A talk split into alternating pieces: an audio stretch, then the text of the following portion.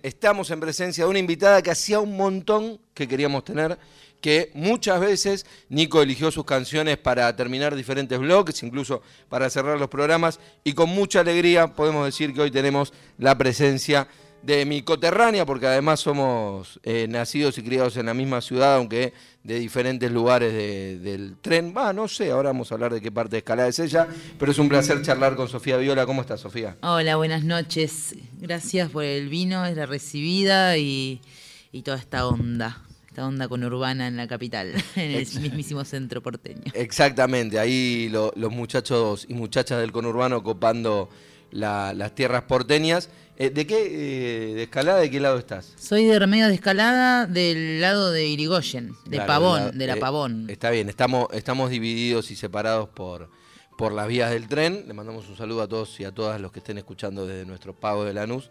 Yo de Montechingolo, Sofía de, Escalada, y como decía, nos encontramos acá en el centro. Pero bueno, Sofía, hacía un montón que teníamos ganas de, de tener esta visita y sabemos que estás Siempre, siempre está llena de fechas, de distintos proyectos, tocando por diferentes lugares. Y ahora tenés un montón de conciertos como para, para ir anunciando que vas a estar tocando con la banda. Sí, con la banda, el combo ají que me viene acompañando hace siete años, o sea, como recapitulando y volviendo al pasado eh, con la memoria, me doy cuenta de que tengo este escuadrón del amor hace rato. La banda fue cambiando de formas y estamos ahora en un momento muy distinto a cómo empezamos. Eh, está el disco La huella en el cemento, que fue grabado con la banda que cuando tenía trompeta, cuando había un guitarrista, eh, había un director, y ahora es como la banda se puso un poco anarquista y, está tomando más mis colores y mis delirios.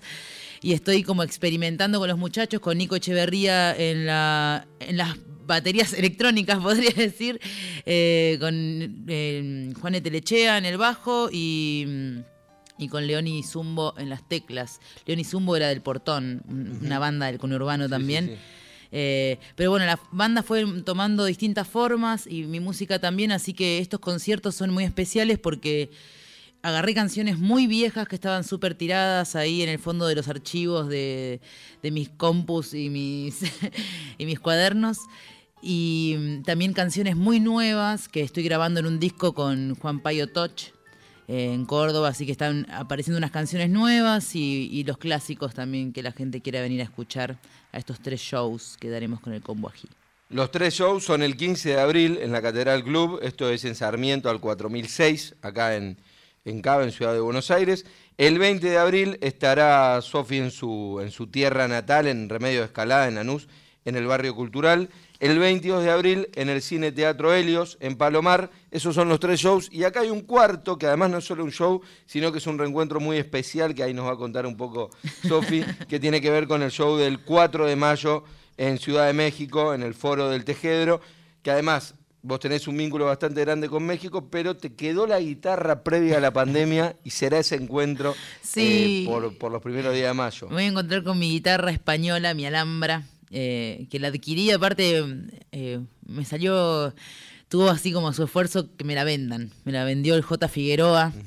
Eh, hace unos años atrás y quedó ahí varada en México y, hace bastante que vengo coqueteando con ir, con ir, con ir y, y bueno, hay motivos más allá de la guitarra también que tienen que ver con un poco de de despegar un poco de acá un rato, de conectar con las culturas antiguas de allá y es más un viaje eh, como turístico y, no tanto de ir a dar shows, pero por supuesto si paso por Ciudad de México un showcito me hago. Tenés que cantar. ¿Y sabés que está viva la guitarra? ¿Hubo prueba de vida? Sí, el otro vi un video, vi que la usaron. está en casa de Flor Amargo, que es una amiga que, que de allá de México, hace poquito anduvo por acá y sé que está en buenas manos, voy a hacer una música extraordinaria y, cuida mucho sus instrumentos y tiene gente muy cuidadosa con ella, así que por suerte mi guitarra está, está bien. Me, quedé con, algo que dijiste en una de las respuestas anteriores, que tenía que ver con que la banda se fue poniendo un poco anárquica y eso a vos te hacía sentir que tenía tus colores.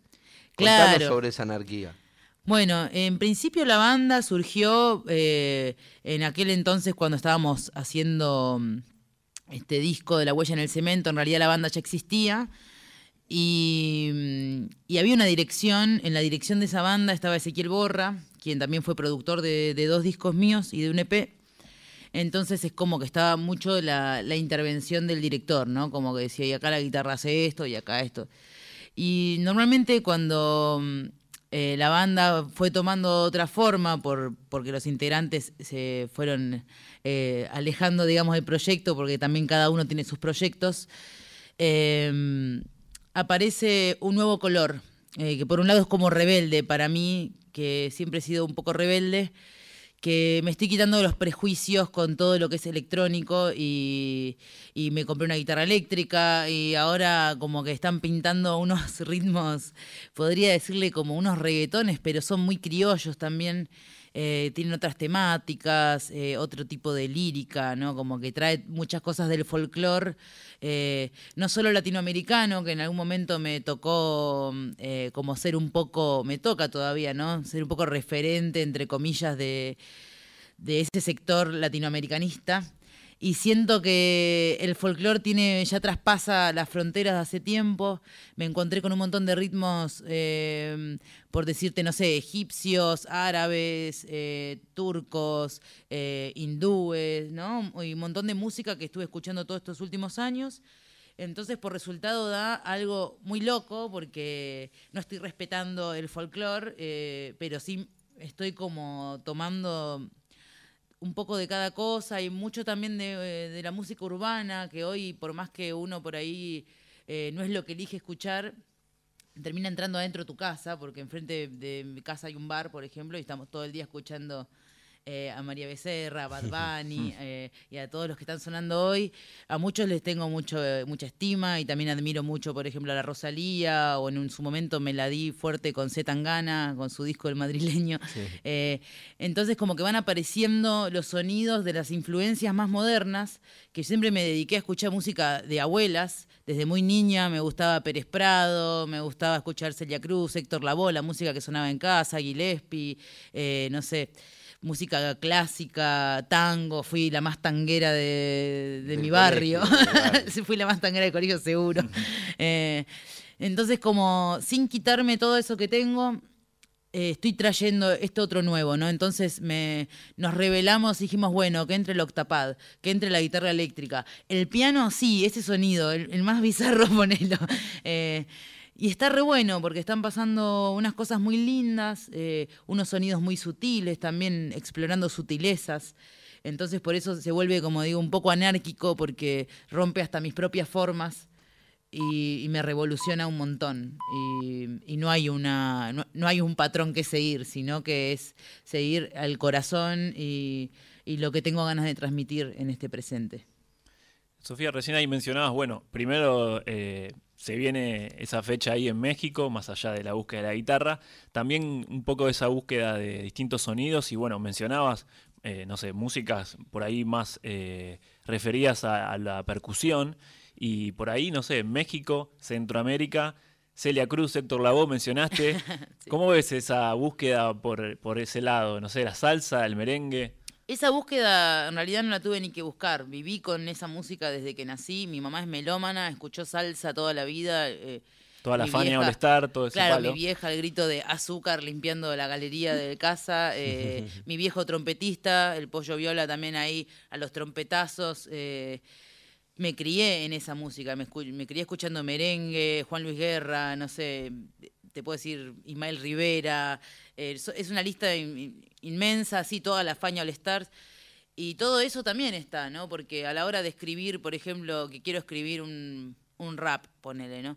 Y me sale toda esa parte más, eh, como más salsera, si quiero. Claro. Eh, como que tampoco puedo ser purista en, en, ninguno de los géneros, ni nunca lo fui, sino que siempre jugué a, a, que, a intervenir un poco los ritmos y las músicas que escuché, ¿no? La, música que pasa por mí se, se, sale para afuera en alguna canción que compongo en algún momento, eh, con la música colombiana, chilena, eh, bueno, hoy música hindú, que está hasta metida en el disco nuevo, está apareciendo um, unos cantos re locos. Quien cuenta todo esto y habla de los cantos re locos de la música hindú que, que va a estar en el nuevo material es Sofi Viola, que no está con su guitarra, porque con su guitarra se va a encontrar dentro de muy poquito tiempo, pero está con una preciosa guitarra. Esta guitarra me la hizo un luthier y me la regaló antes de irse de viaje. Tomás Damatano, que está viajando por el mundo y antes de irse me dejó esta guitarra. No lo conocí nunca él, nunca le vi la cara. Solamente puedo creer. me llegó esta guitarra Llegó a tus así, manos así. de puro amor. Y a ver, y voy a preguntar una barbaridad, pero ¿qué es eso que, que está adentro? ¿Cómo, cómo- Ay, yo le iba a preguntar lo mismo. Es, es- es muy artesanal, es precioso. Sí. O sea, la boca de la guitarra, en vez de estar abierta como la gran mayoría de las, de las guitarras, tiene un trabajo artesanal. Claro, tiene una roseta. Ajá. Y esto es más de los instrumentos eh. Árabes, por ejemplo, el, el- no me sale el nombre, el, el instrumento este que se usa, que es como la guitarra árabe. Eh, ¿Cómo se llama? El laúd. El laúd. Sí, es como el dibujo de los laudes. Espectacular. Bueno, nos da mucha curiosidad de saber cómo suena. Y ya que estás con, la, con esta guitarra medio laúd en la, en la mano, ¿se podrá escuchar una primera canción? Sí, por supuesto. Eh, no sé si quieren escuchar algo ya trillado o si quieren algo más, eh, más moderno. Te voy a decir algo muy, muy, muy sencillo y trillado que es elegí vos, así que lo que quieras va a estar bien. Bueno, voy a cantar una canción que se llama La Magia y es parte del nuevo disco que todavía falta mucho para que salga, así que en exclusiva para vinos y vinilos, La. Magia.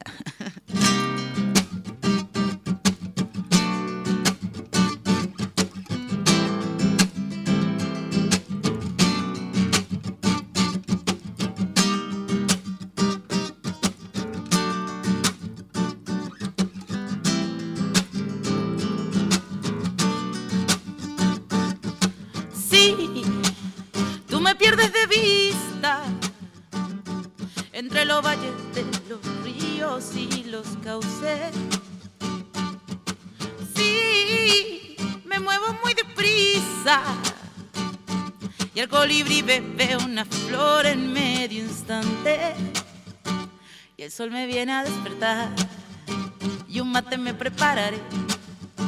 La música me tiene ahí y yo presa en mi libertad. Si tu sonrisa llega aquí, se alegrará la soledad y un canto le susurraré de todo lo que sé de ti.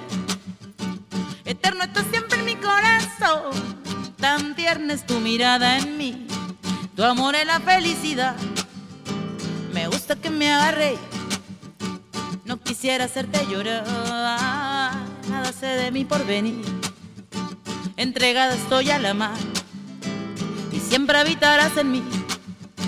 Destino que era que tú y yo amémonos con toda paz.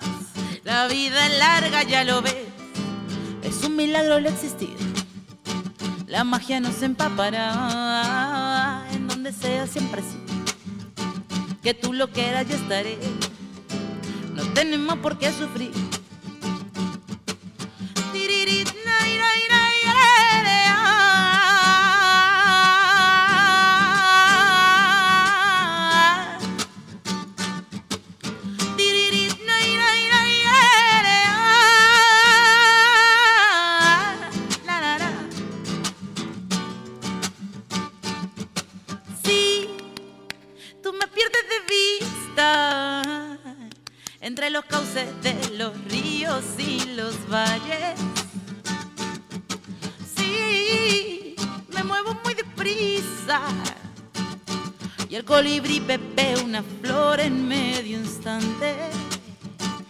Sol me viene a despertar y un mate me prepararé.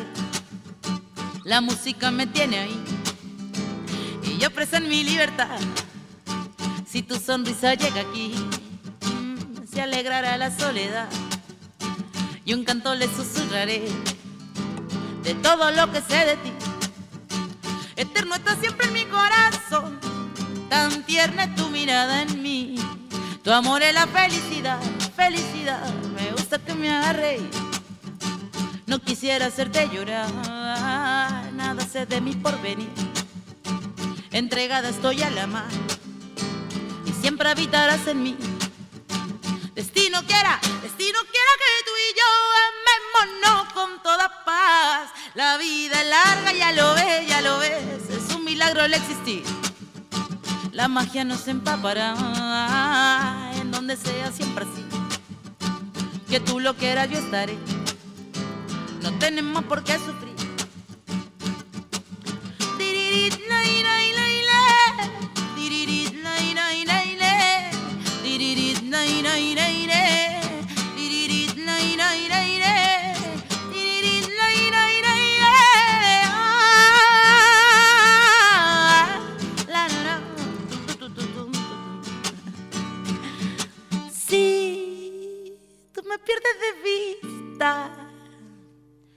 Entre los cauces de los ríos y los valles. ¡Bravo! ¡Qué lindo!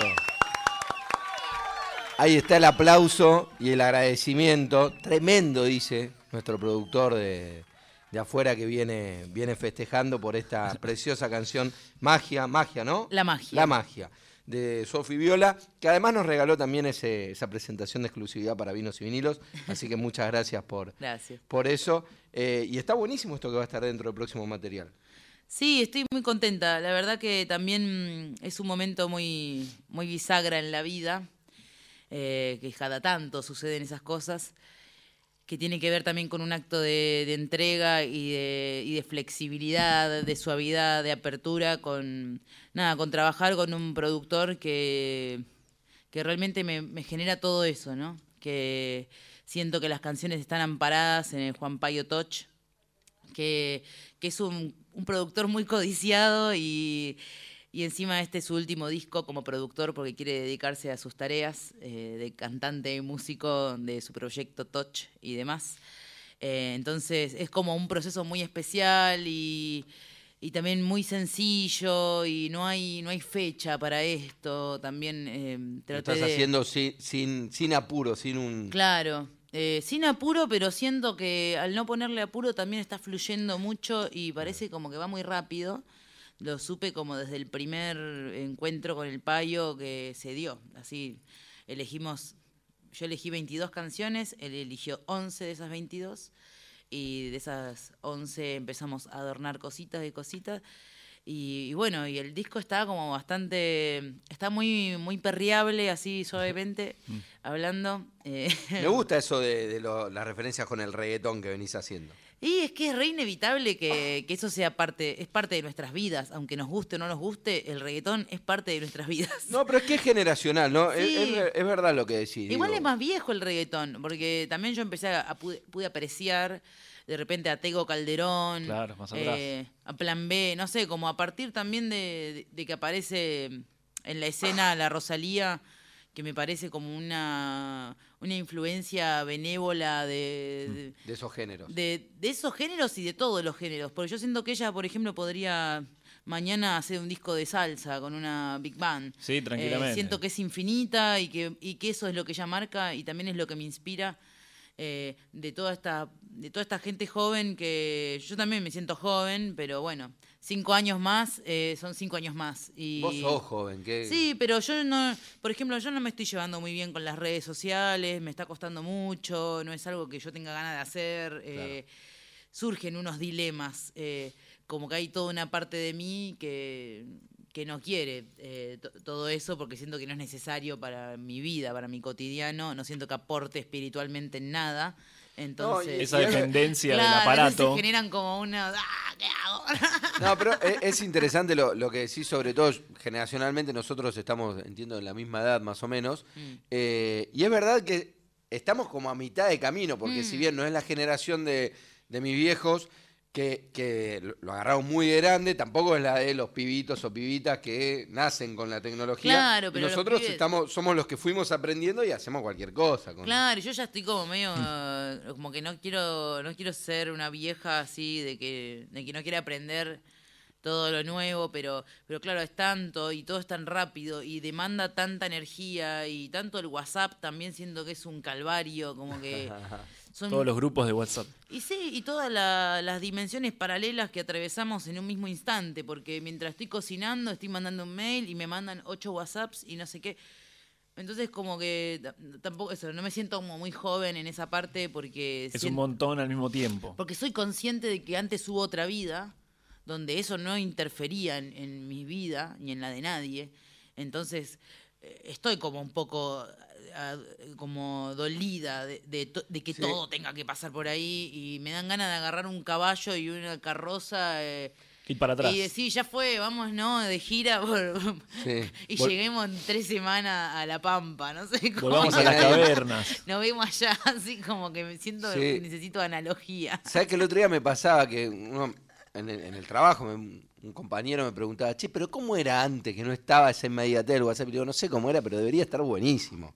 ¿Entendés? No tener que estar con el teléfono mm, taladrándote la cabeza constantemente en cualquier momento, lo que vos decías, Sofi, es hasta el momento de cocinar, que puede ser un ritual, que uno dice, bueno, voy a cocinar, el momento para cocinar, no, taladrado por la cantidad de información que nos va entrando todo el tiempo. Y que vamos dando también.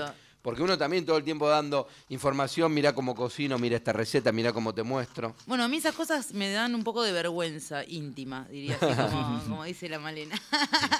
Me dice la vergüenza íntima, ¿no? Porque a mí no me gusta de- destacar todos los momentos de mi día, no sé, ay, acá estoy en el gym, acá estoy en el restaurante, acá, pero... Acá estoy porque- una nota de radio. Pero no me gusta porque siento que me rompe el momento, ¿no? Yo podría estar ahora con el celu acá así y, y perdiéndome de esta charla porque estaría acá haciendo una arroba mientras hablo, ¿no? Y, y siento que ta- estamos así en general y se han perdido momentos re lindos de, de unión y encuentro, no sé, va a tomar un café con un amigo y está con el celu. Y vos eh, estás con el celu y él claro, con el celu y el mozo. Se pierde esa charla ahí ciber. del vivo, digamos. Claro, pinta momentos ciber en cualquier momento. Ahí con eso de momentos ciber también se está dejando al descubierto la edad que tenemos, ¿no? Porque un pibite de 20 no sabe lo que es el momento ciber. No, no sabe. Hermosos momentos, hermosos momentos en una covacha donde eran 20 máquinas y todos metidos adentro. Bien, bien, bien para el COVID, ¿no? Claro, exactamente. Me- Ahora Claro, que, de- que después decís de eso, COVID,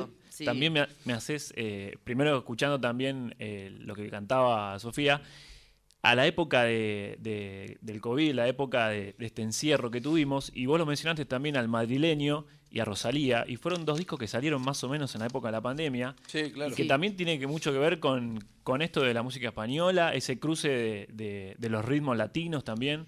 Sí, y en realidad también es, es muy para atrás. Eh, yo escuchaba en casa Camarón de la Isla, había un disco. claro. Me gustaba mucho Lola Flores, como su personalidad. Eh, escuchábamos también con mi vieja, Lola, eh, la hija de Lola, a Rosario. Una vez le regalé un disco de Rosario Flores y mi mamá lo escuchó durante tres años sin parar hasta que todavía está el disco. No sé Son cómo- boleros, ¿no? No, todas rumbas Ah, catalanas, mirá. sí. Y después, bueno, apareció Manu Chao también, que trajo un poco de. Él justo es. Es la misma fusión. O sea, es como. Creo un poco lo que hacen el Tangana o la Rosalía de fusionar lo más latino con, con lo más europeo, eh, como con la parte fina, digamos.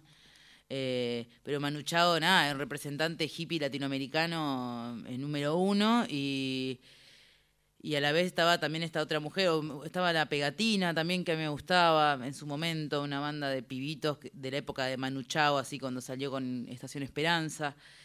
Digamos que siempre sonó música española y, y también, no sé, mi segundo apellido es vasco. Cuando fui a España la primera vez sentí como Una cercanía. más cercanía que, que, no sé, con los uruguayos, qué sé yo. Claro. Sentí un calor que no.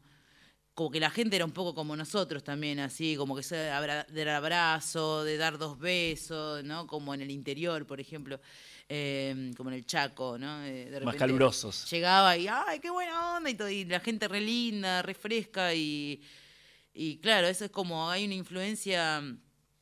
También creo que mm, revolviendo ahí cajones me encontré con, eh, con una bisabuela mm, andaluza, entonces eh, como que tengo un poco más de respuestas ahora con respecto a ese linaje. En un momento tuve como más identificación con el linaje, digamos, chileno por parte de mi madre y hoy eh, me encuentro con, con la herencia de mi bisabuela andaluza. ¿No? Porque estos cantos que a mí me salen, no es que yo voy a un maestro de flamenco o, in- o trato de imitar a alguien.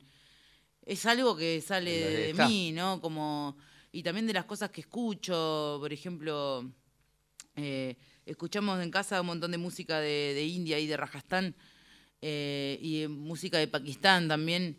Y encuentro algo que, no sé, lo siento muy mío, ¿no? Como así sentí el tango cuando, cuando era adolescente y sentí que el tango era parte de mí. Y hoy me está pasando con, bueno, con estos ritmos y encontrando otra ancestralidad eh, que es transatlántica. Y bueno, viste, como que, qué sé yo, no tengo documentos que comprueben nada. Y, pero es así, es como, digamos que la, la apropiación cultural se, se vuelve carne, ¿no? Como que por más que yo no quiera, eh, y no tenga intenciones de que eso salga, eso sale. Y yo- Aparece, fluye.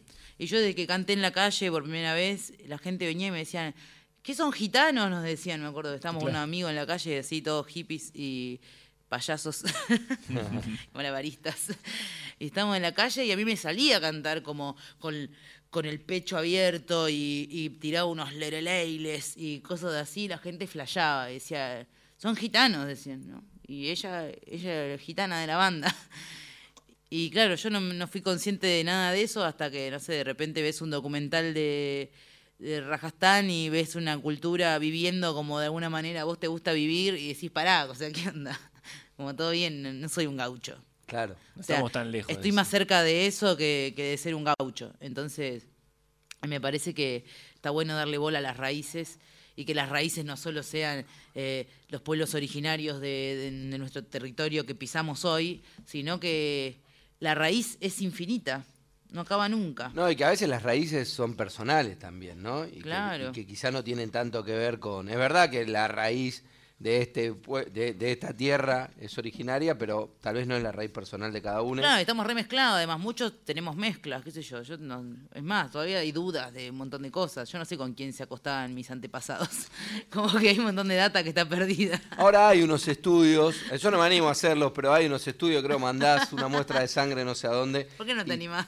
No, no sé, pues miedo descreo un poco, la verdad. Digo, ¿qué, eh, ¿por qué le tengo que creer al que me lo va a mandar? Pero bueno, nada. Medio dudoso. Eh, Capaz no, que sos no, mapuche.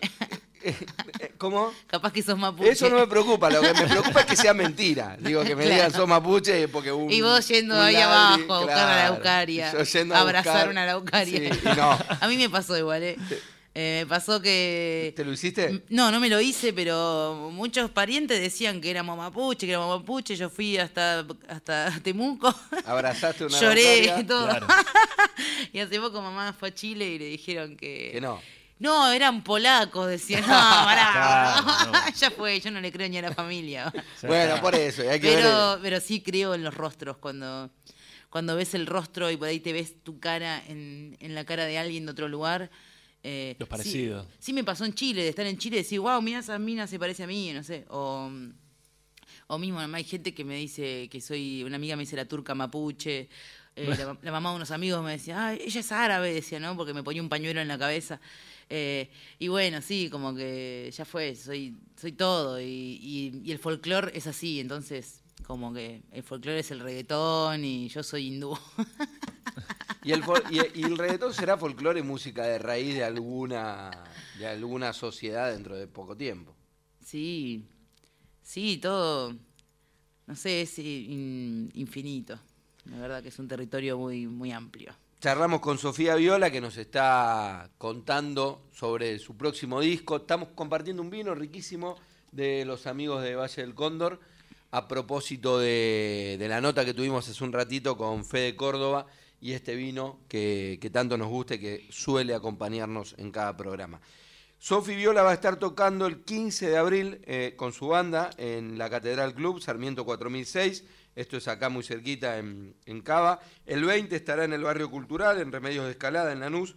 El 22 de abril en el Cine Teatro Helios, en Palomar. Y después se va para México y ahí en Ciudad de México habrá un show el 4 de mayo en Foro del, Del Tejedor. Tejedor. El Así oeste es. presente ahí en Teatro Obvio. Helios, el Palomar. Vamos. Yo quiero decirle algo a la gente del oeste. Decilo. Espero que en el oeste esté la jite, porque si no está la jite ahí, ya Nos fue vamos para el todo. sur, claro. Nos vamos todos para el sur y nos adjudicamos ser el ajite.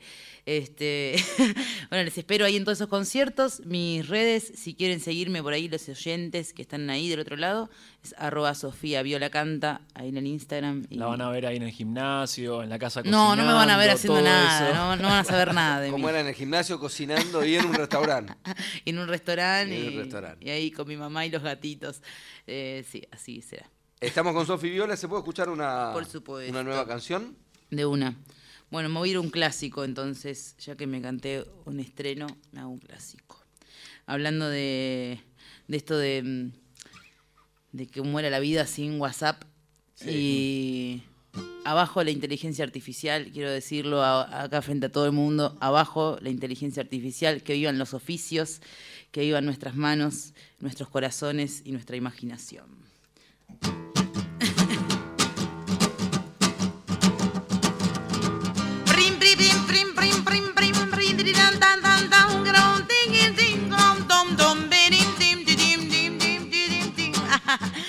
Primer alimento fue leche materna, me enchufaron Nesquik como cosa buena. Yogur Petit me compraba mi abuela, Serenito, Jimmy, postrecitos de mierda, McDonald's, Burger King, chatarra por las venas. Recuerdo Pampernick con sus puertas abiertas, ofreciéndome a mí cajitas y sorpresas. Hoy al fin comprendí que su comida pesta, chicle pa' masticar y arruinarme las muelas.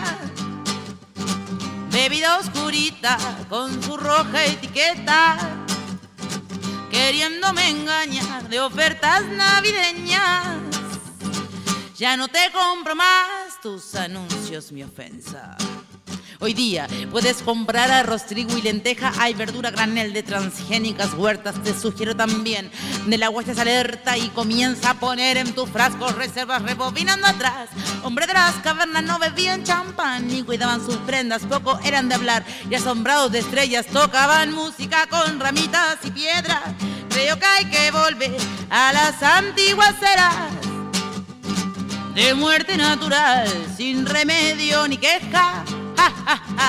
Y ojalá que mañana cuando amanezca me coma un dinosaurio y se acabe mi pena.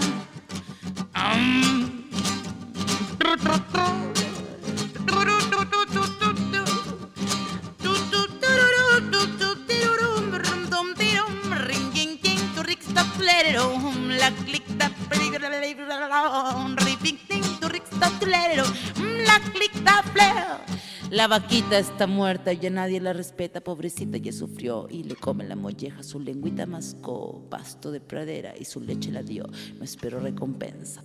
Lo mismo que un pollo que crece entre maderas y le inyectan hormonas para que gordo parezca. Qué tan rico será un humano en bandeja, rostizado, quizás no nos demos ni cuenta.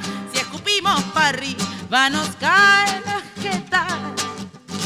Si miramos TV, caca en nuestras cabezas. No nos enseñan bien en la escuela, te inventan y te enferman.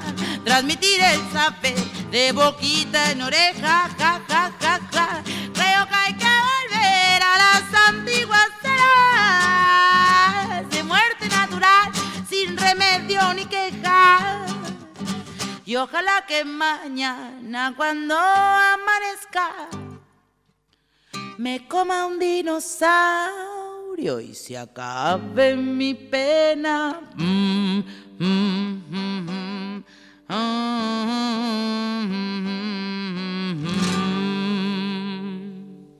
Bravo. La duda es si el dinosaurio irá bien con este vino de Cabernet Sauvignon, por Yo ejemplo. creo que sí, les va a Vivos encantar. preguntarían por. Claro, vivos. Sofi, muchas gracias por, Gracias por todo esto, por la charla, por las canciones. Y recordamos, 15 de abril en la Catedral Club, Sarmiento 4006 en Cava, el 20 de abril en el Barrio Cultural, en Remedio de Escalada, en Lanús, 22 en el Cine Teatro Helios, en el oeste, en Palomar, y veremos si está o no está el agite. Y para aquellos que están escuchando en México, en el Foro del Tejedor, el 4 de mayo, y ahí Sofi se reencontrará con su guitarra. Muchas gracias. Y también quería decirles que en la librería de San Telmo, La Libre, eh, pueden encontrar el cancionero que acabo de sacar, un cancionero ilustrado para colorear con 15 dibujos de Delia Montaña y 15 canciones mías con sus acordes para aprender a tocar la guitarra en familia y pintar un hermoso librito. Así que lo pueden encontrar en La Libre. Y si no, en mi perfil de Instagram también me pueden preguntar dónde conseguirlo. Y es un, un tesorito ahí, un, un libro que edité autogestivamente. Así que Qué lindo eso. le- les espero ahí con el cancionero en otras partes. Que está bueno ver en esos que son para colorear después cómo se colorean, ¿no? Las Sí, tengo mucha intriga de cómo la gente lo va a ir pintando, pero es un proyecto muy hermoso, así como te digo, autogestivo y, y hecho con mucho cariñito. Y bueno, hace un mes que está entre nosotros dando vueltas y lo pueden encontrar ahí en San Telmo en la Libre, que además hay títulos tremendos para ir a hurgar a quienes les gusten los libros en la Libre. Muchas gracias. Gracias a vos, Sofía. Y así tuvimos la, la dicha y la suerte después de, de tanto esperar, Nico, de tener a. Sofía Viola y, y de disfrutar su música y, y todas sus experiencias de vida.